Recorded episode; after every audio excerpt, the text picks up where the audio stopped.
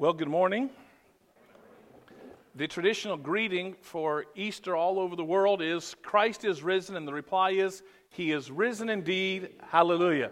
We'll try it again. Christ is risen. He is risen indeed. Hallelujah.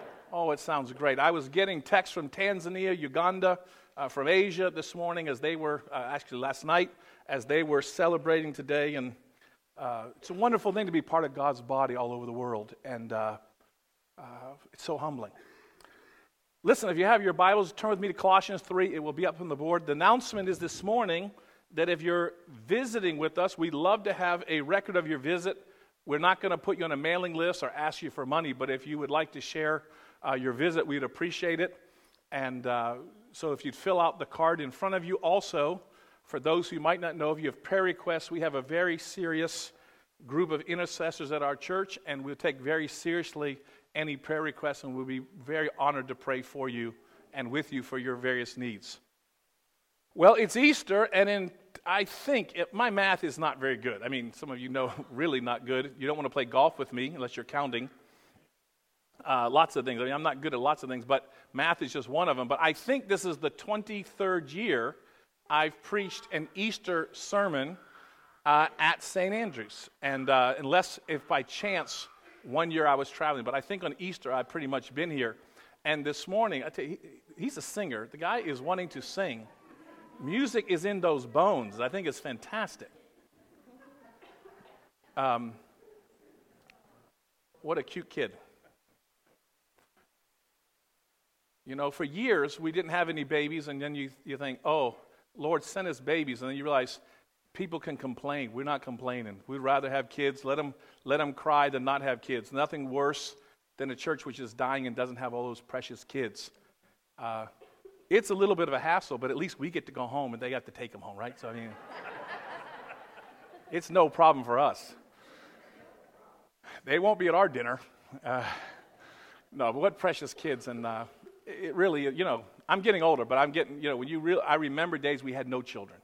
And uh, it really is heartbreaking. So you're really, we're so grateful that uh, we have so many young families, and it's not a big church. It's not easy to squeeze all in here, and uh, the older people are so kind and gracious, and uh, it's neat to be in a church that has all the generations, and uh, you know, a little screaming and yelling.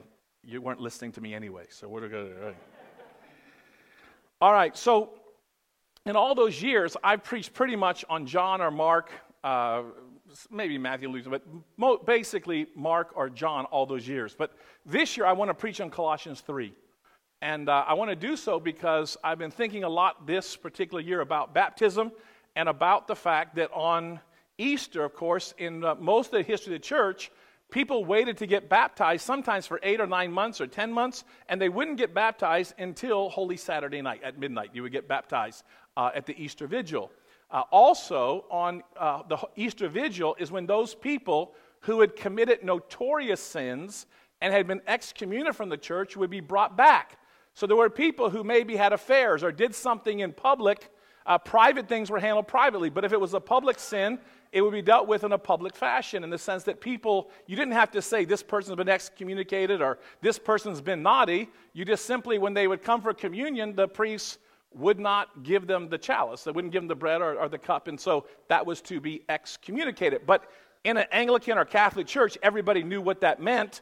And so, uh, you know, it was a, it was a well known thing. But, but what a beautiful thing, you know, today people just change churches when there's a problem. They don't tend to work through things. But the blessing of that kind of discipline is there was also a public time where people were received back into the church. And, uh, and in that time, then people could be restored faithfully and fully. And it was, uh, you know, everyone knew that too. And, and, and there was a healing and a restoration.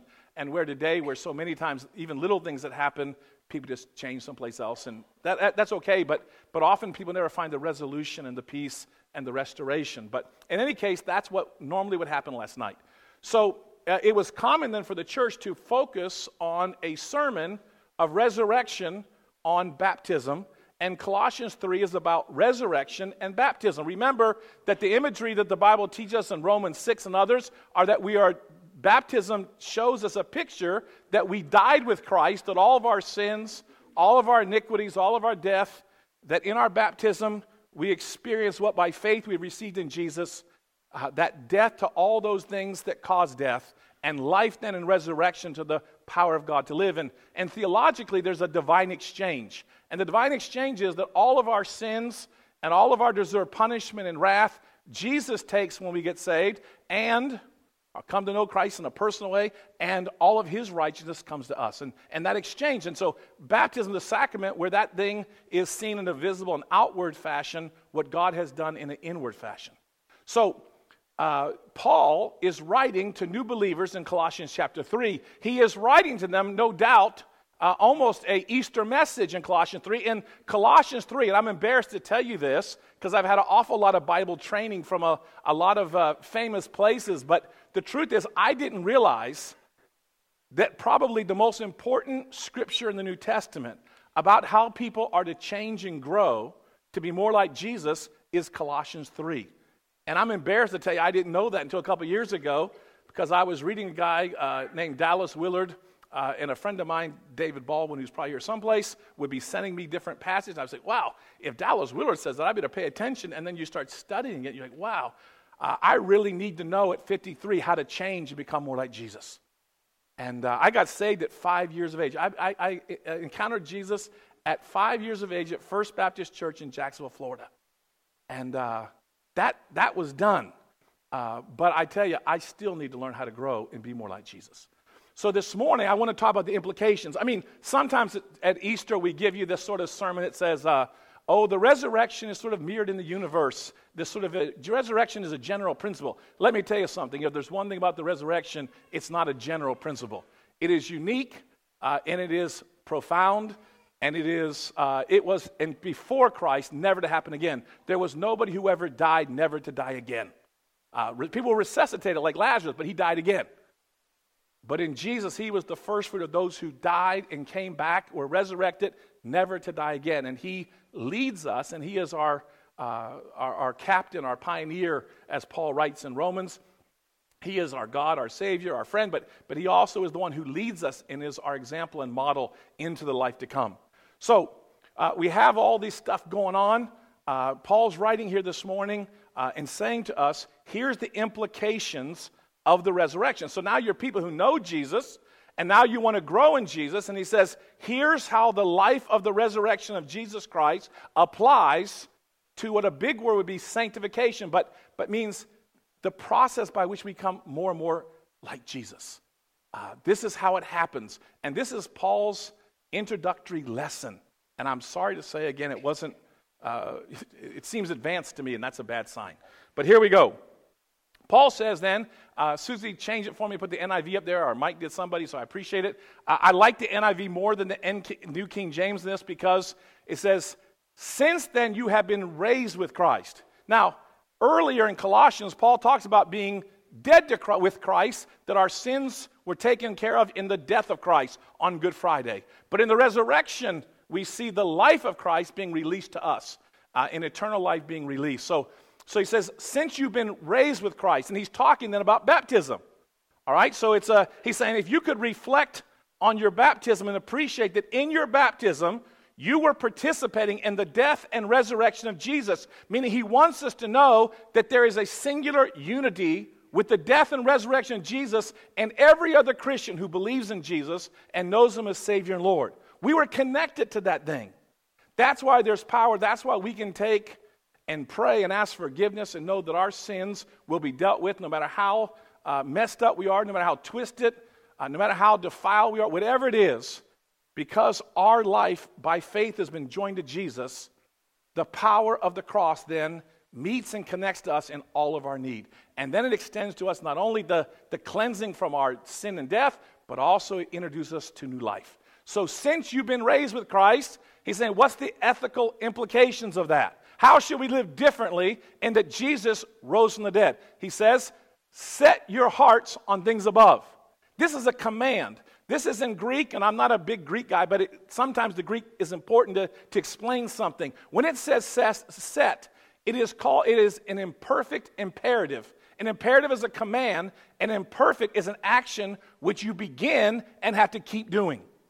It's not something that you do one time, like set your clocks forward when the clocks move forward for daylight savings time, whatever. It's not like that. It is a ongoing, deliberate, specific, conscious setting of our hearts on things above. Why are we setting our hearts on things above? Because Christ is above, seated at the right hand of God. And what that means is, it means that He is there in the presence of the Father with the power. He is joined in presence, purpose, and power of the Father. That's what it means to be at the right hand. Oh, it's worth it to have the incense. I love the incense. You got all these people had smoked pot and then they cough at incense.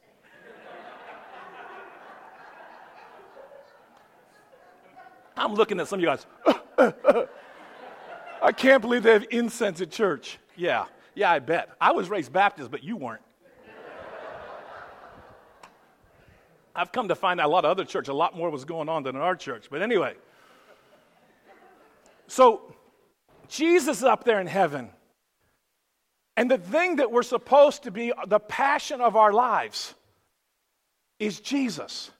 And if we're going to grow in Jesus, we're going to be more like Jesus, then we have to have our hearts fixed on Jesus. Uh, Kent Hughes, a pastor that I had at uh, Wheaton College, uh, College Church in Wheaton when I was a Wheaton uh, College student. It was Wheaton College Church. Uh, great pastor, uh, but, but he told a story of a dog named Bozy. Now, that's a dog's name, isn't it? Bozy.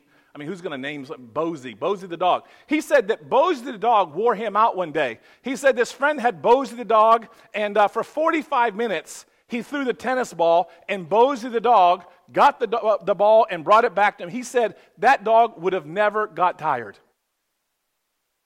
I had lazy dogs, you know, one or two times, that's it. But anyway, Bozy, Bozy, he said if, if Bozy had died and had an autopsy, he said, and they checked Bozy's brain, there would have been a tennis ball. He said, when she went to drink, she took the tennis ball. Eh, when she went to bed, he said, Bozy was not doing anything in this life without that tennis ball because the controlling passion of Bozy's life was that ball. Paul says if we want to become like Jesus, we have to make the deliberate choice to set our hearts on things above where Christ is, seated at the right hand of God. There is no shortcut. God cannot do that for you. No one else can do that for you. But if you make it your business to put the Lord Jesus Christ, the deliberate and specific object the passion, the controlling influence of your life, this incredible thing takes place where we change as sinful and broken as we are. Jesus doesn't only save us, he'll make us like himself. But it's the only way it's going to happen. So Paul says to the new believers in Colossians, he says, Since you've been baptized and you've been raised with Christ, listen, there's this life there that's now possible for you. You have potential and life and power that even you don't know yet. I, used to say sometimes when I was growing and learning about the Holy Spirit, I used to say it's like I had a 21 speed bike all these years, but I only knew that 10 gears. And all of a sudden, when the Holy Spirit and we start setting our, our hearts on the things above, and all of a sudden we find out there's more, and there's more power, and there's more grace, and there's more help. We just weren't yielding ourselves to God in a way that would please Him. And that's why we weren't growing all this time, but we can grow. He has the power, He's expecting us to make the choice. So Paul says, since then, you've been raised with Christ. Set deliberately, continuously, and ongoing, many times a day if necessary, set your heart on things above. Why?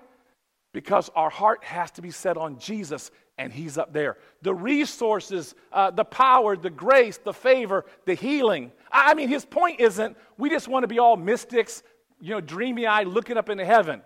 Paul knows we need to be an influence in this world and we need to change the economic problems and the racial problems and the injustice. And he knows it's a messed up world and he's expecting the Christians to be fertilizer, transform the world. But what Paul's point is if you want to change the world, you got to be in tune with heaven.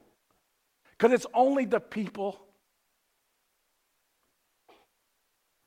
who are deeply connected with Jesus who can hear his heart, understand and discern his ways, and obey him and be empowered in that obedience to change things. He doesn't want a bunch of spiritual people in libraries. That's not what Paul's asking for. He just said, if you really want to change the world, you really care about social justice, you really care about the, the, the terrible things, the poverty, if you really care, he says, focus on Jesus. Because if you can get in tune with Jesus, Jesus will reveal to you his methods, his patterns, and his power to enable you to make the difference that God's called you to do.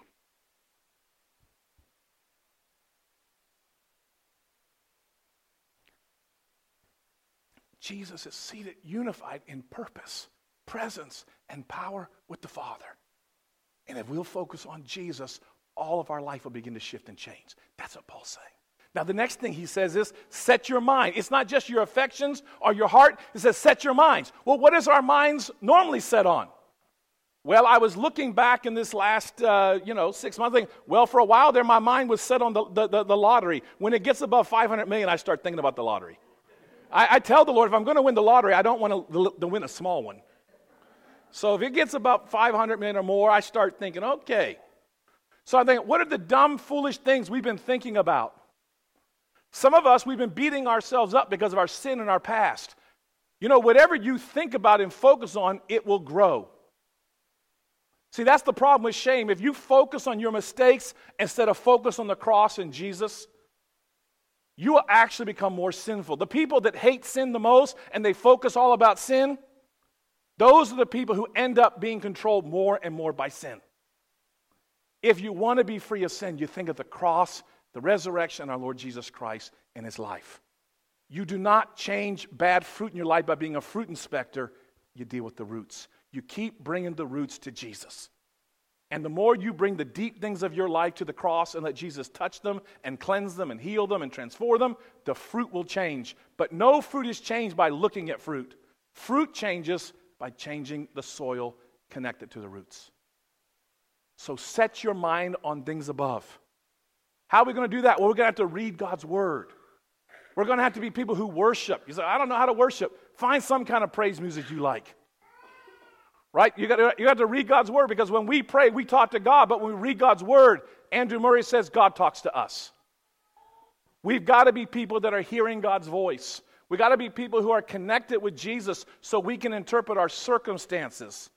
Uh, we got to be able to interpret the, the scriptures. We got to be interpret what other Christians say. We got to be able to hear God's voice and obey it. If we're not able to hear God's voice, we can't make any real progress. We'll never be dangerous in the kingdom of God until we can hear God's voice. And until Jesus is the controlling influence of our lives, we will not be able to begin to really hear his voice in a consistent fashion. So Paul says there's the two secrets. The one is to set your heart on Jesus. Make sure he is the controlling passion of your life. Now, when that's not the case, you say, Lord Jesus, help me. Because there's a whole lot of other things. I've had to pray many times through the years this year, this Lent, Lord, other things are showing up that seem to have a bigger place. I know where you're supposed to be, but when Jesus is not where he's supposed to be, I repent and I ask Jesus to help me.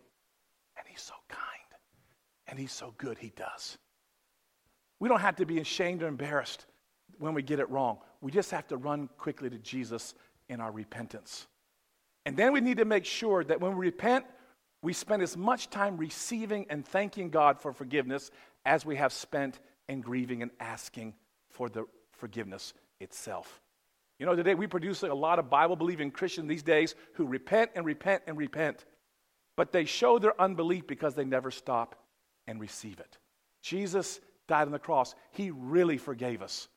He's not looking for us to grovel, He's just looking us to come as sons and daughters, bringing Him openly our sins, confessing it, and he forgives us and cleanses us from that unrighteousness. So we got to set our affection and let our passion, the controlling influence of life, be Jesus. And then we have to make the deliberate choice to take our mind off some earthly things. Some of those earthly things are bad. In Philippians, it's very interesting. Paul said that the sins of the people in Philippians, of the professed Christians, he said they love sensuality and gourmet food. I'm thinking, well, I'm, I am not a foodie. I'm too old to be a millennial. I mean, I'm like three generations, I think, older than millennial. But, but I mean, they're known to be all these foodies, and I like all the good food. You wouldn't know that looking at me, but yes. it's been a small weakness through the years. Do you realize that, that he says to them that their love of erotica and sensual material and their love of food revealed, though they profess Christ, that their true God was their bellies, was the earthly things. He's not picking on people overweight. That's not, his, his point is that, that, that they were loving the things of the earth. He says, set your heart on things above and then make the deliberate decision to set your minds on the things above as well, not on earthly things. Now, he tells us there's a logic. He tells us there's something about our past and something about our future that will help us to understand and to do this effectively. Two last things Paul says. The first thing he says, for you're dead. At five years of age, I had no idea the full implications of what it meant when I went down front and gave my life to Jesus Christ. I had, there's no way I could understood. But when I made that decision, I died to my will, my rights, and my control. Now, I have not lived faithfully in that decision. I've been really selfish. I mean, it's amazing when I think about myself in so many things where I want to be such a better person, such a better husband, such a better dad, even a better neighbor. I'm challenged at times to be a better neighbor.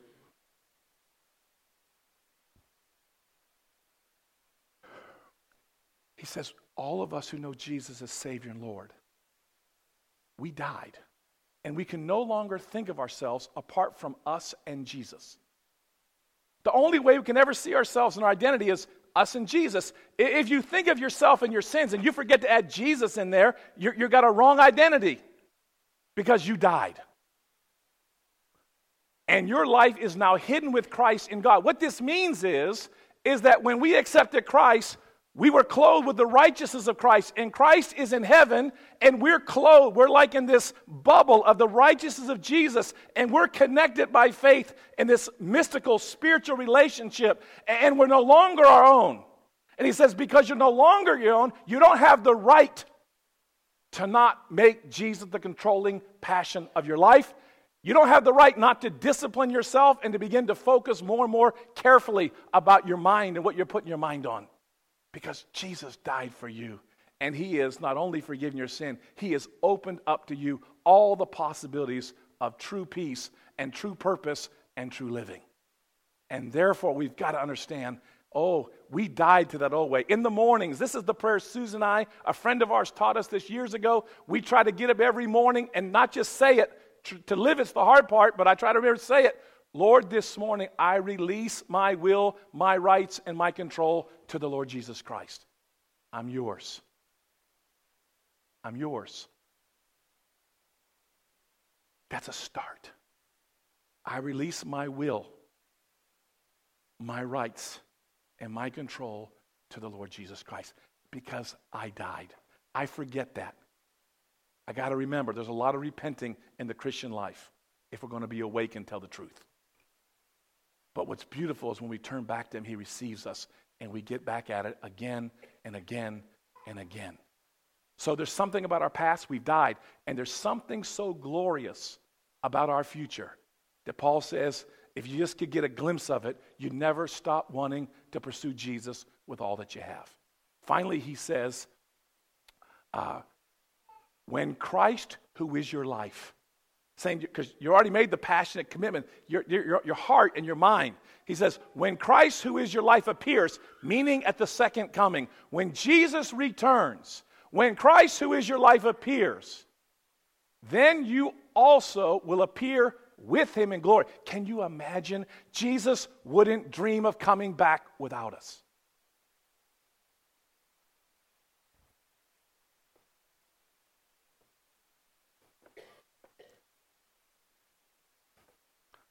All those who love him and all those who are forgiven by him.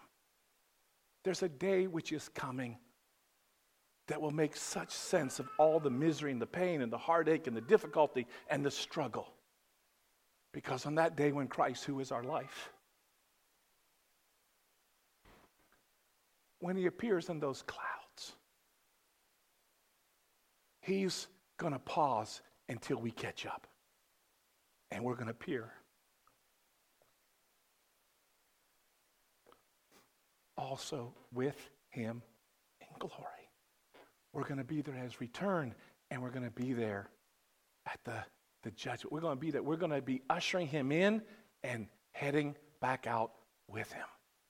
We get to be part of the victory parade. Jesus esteems us and honors us because he calls us his sons and daughters. He has cleansed us by his own blood. And we will join him on that day at the end. Not as people worried about the judgment. We'll know there's many things we did wrong, but we will not be in fear of the judgment. Why? Because we have been hidden with Christ in God. We have been surrounded all this time by the righteousness of Jesus. We have repented of our sins. On that day, it will be celebration and it will be great joy. It'll be well done, thy good and faithful servant. Paul says, we've got to fix, if you want to be like Jesus and make any progress, we need to understand the reality of resurrection living. There is potential in us, it's hidden from the world, but it's not hidden from God. Jesus is inside of us. And by His Spirit, there's power and resources to change. And when we tune into Jesus by making Him the passion of our lives, we will begin to experience that potential. What's been sown into us by the presence of Jesus, by the Holy Spirit, will begin to control and transform us. But then we set our minds. We're careful what we're thinking about. We're starting to focus. We're, we're, we're listening to the command of setting our hearts, setting our minds. And then he reminds us why? Because we don't have any rights to do any other thing. And then he says, and the future's so bright, I have to wear shades. No, he says, that's Huey Lewis. That's not the New Testament. I'm sorry. He says, he says, not just that you, you're no longer alive for yourself. He says, the future's so glorious. Christ, who is our life, is coming back. And because he's coming back and we get to be with him, what greater motivation to pursue him with all of our hearts and all of our minds and then all of our lives. Listen, it's Easter. Jesus has risen for us in our place, and we are going to join them. Now, this morning, we're going to renew our baptismal vows. One of the great things that happens in the historic church, uh, historic churches, the, the, the, Catholics and the Anglicans and the Lutherans and, and the Orthodox, is that on this day, there's a renewal of baptismal vows. You see, in our baptism, when I was baptized, they just said, Do you believe in Jesus is your Savior and Lord and has forgiven your sins and, and you've turned to Christ and you've accepted? And I said, Yes. I didn't know that every baptism is a practical exorcism because in baptism we die to the world, the flesh, and the devil. And we then promise to live for the one who lived for us and died for us. So, we, we're going to say this morning, we're going to say the, the, the renunciations this morning that they were implied, if not spoken. Some of us were baptized as infants, and sponsors and parents said them, and we didn't say them, but we're going to say them again because something glorious is going to happen this morning. This morning, as we renew our baptismal vows, and we think of the glories of the one who died on the cross and rose again, Jesus is going to push the reset button and cleanse us this morning and minister to us this morning in the most powerful and profound way. It happened at the eight, and it's getting ready to happen now. So, if you would shift to the prayer that was put up when the last night, eh, we, this is the, from the Easter vigil. This is the prayer right before we move into the oil of chrism and different things. But, but I want you to see this prayer because this is part of what leads up to the, uh, the uh, renewal baptismal vows. And I want you to, this touched me so powerfully last night. This was the prayer that I prayed for the people May every stain of our iniquity, it means the part of us that's twisted and want, what, wants to do what's wrong. May every stain of our iniquity here be cleansed. May our nature be restored to its perfect fashioning. We knew that for a moment when we got saved. And then in time, we've drifted away from it at some level. May our nature be restored to its perfect fashioning and be conformed again to thine own image of righteousness, Jesus's. May it be redeemed from the old sins of its conversation, the way we've lived our lives. We've let certain things creep in, and certain things got a stronghold, and, and, and we've kind of drifted off in certain areas, even if we've done a good job in others. May it be redeemed from the old sins of its conversation, that every pe- person being born again by the sacrament he hath here received may be restored verily into the innocence of thy children. Can you imagine that this morning, by the power of the blood of Jesus and the power of his resurrection, he could touch us and push the reset button this morning and bring us back to the innocency of when we first believed?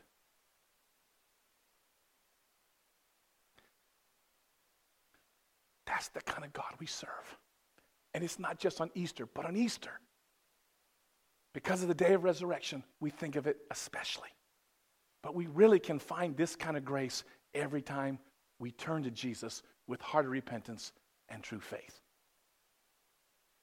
So let's go to the, if you would stand. Now listen, if you're not a Christian, you don't want to, if you're a Christian, you don't want to stand like, hey, someone dragged me here, I don't want to stand. Don't stand. Don't worry about it. You're not going to offend us. But if you want to say and do your baptismal vows, we stand as we make our vows. Now, as a bonus, I'm going to take the holy water that we bless from the font, and I've got a special tool that it will douse you with water in just a minute. This is kind of the priest's revenge. You know, no. Now, once we say these renewal, I'm going to come to the congregation. It's only just like a little spring. It's not, you're not going to get soaked. Just David, a couple people right in the right, couple people. Other than that, you're going to be fine. All right, so listen, I'm telling you, as God touches us in the sacrament of this water that we've set apart for God's use and purposes. The Holy Spirit is here to touch us and restore our hearts, to soften some hard things, to cleanse some habitual sins, and to give us some victory in some areas of which we've been struggling. And you're going to feel the Holy Spirit start to move in this whole church in just a minute. Now, once, after we renew our vows, and once you've been uh, touched with the water, Take your seats so we can see anyone who's still standing will know is still wanting to get the holy water sprinkled on them in just a second, okay? That's kind of how I'll know. All right, now let's say these uh, renewal of, vow, of baptismal vows together. Click. All right, here we go. All right. Dost thou re, I'm going to say the, you'll do the part in italics.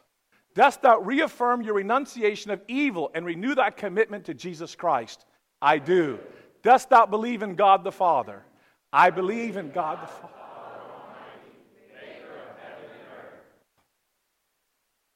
Dost thou believe in Jesus Christ, the Son of God? Believe in Jesus Christ, his only Son, our Lord, who was conceived by the Holy Ghost, born of the Virgin Mary, suffered under Pontius Pilate, was crucified, dead, and buried. He descended into hell. The third day he rose again from the dead. He ascended into heaven and sitteth on the right hand of God, the Father Almighty. From thence he shall come to judge both quick and the dead. Dost thou believe in God the Holy Ghost? I believe in the Holy Ghost, the Holy Catholic Church, the communion of saints, the forgiveness of sins, the resurrection of the body, and the life everlasting. Wilt thou continue in the apostles' teaching and fellowship, in the breaking of bread, and in the prayers? I will by God's help. Wilt thou persevere in resisting evil? And whenever thou dost fall into sin, repent and return to the Lord. I will by God's help. Wilt thou proclaim by word and example the good news of God in Christ? I will by God's help. Wilt thou seek and serve Christ in all persons, loving thy neighbor as yourself? I will by God's help. Wilt thou strive for justice and peace among all people and respect the dignity of every person? I will by God's help. May Almighty God, the Father of our Lord Jesus Christ, who has given us a new birth by water and the Holy Spirit, and bestowed upon us the forgiveness of sins, keep us in eternal life by his grace in Christ Jesus our Lord. Amen. Now, if you don't want to be sprinkled, some people will melt. If you are like that, you can sit down and hide too.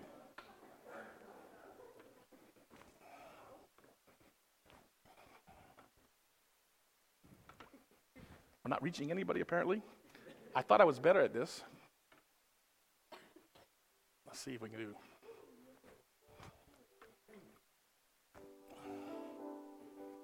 Can you imagine Jesus by his grace?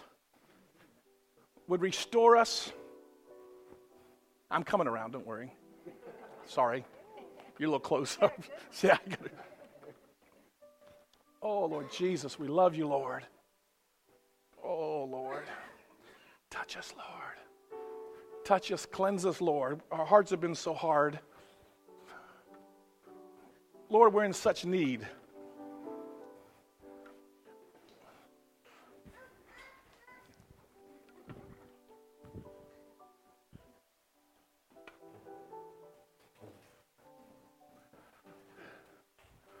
Oh, Lord Jesus, we love you.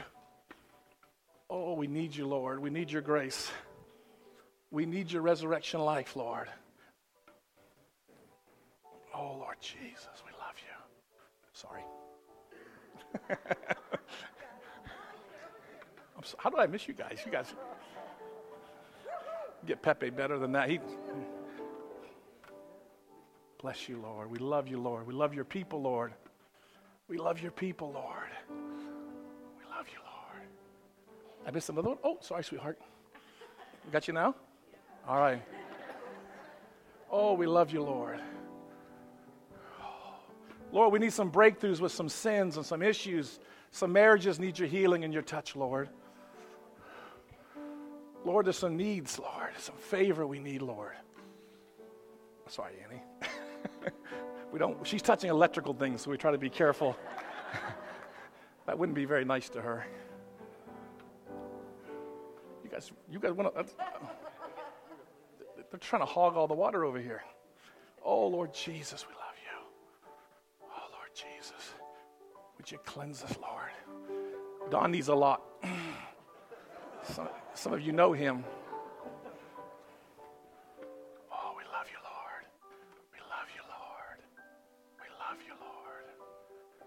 Lord Jesus, would you come? Oh, we set apart this water, Lord. Just something on the outside to show us the grace that you promise on the inside. Lord, we set it apart in the name of Jesus. It's not ordinary water once we set it apart in Jesus' name. And Lord, we're not ordinary people because you died for us and you love us.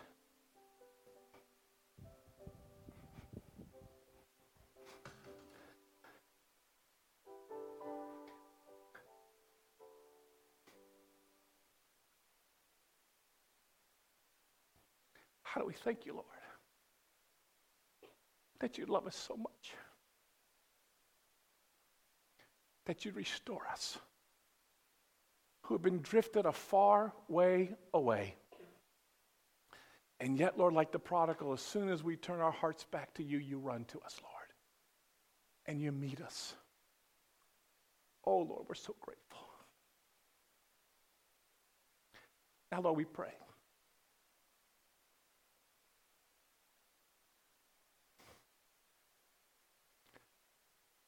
That as we come together as the family of God and take communion together, Lord, that you'd open up the heavens and come down by your Spirit, Lord, and let us ascend and be strengthened by the body and blood of Jesus, Lord. We come by faith because there's no other way to come. And we thank you for your grace. Meet us in our worship, Lord.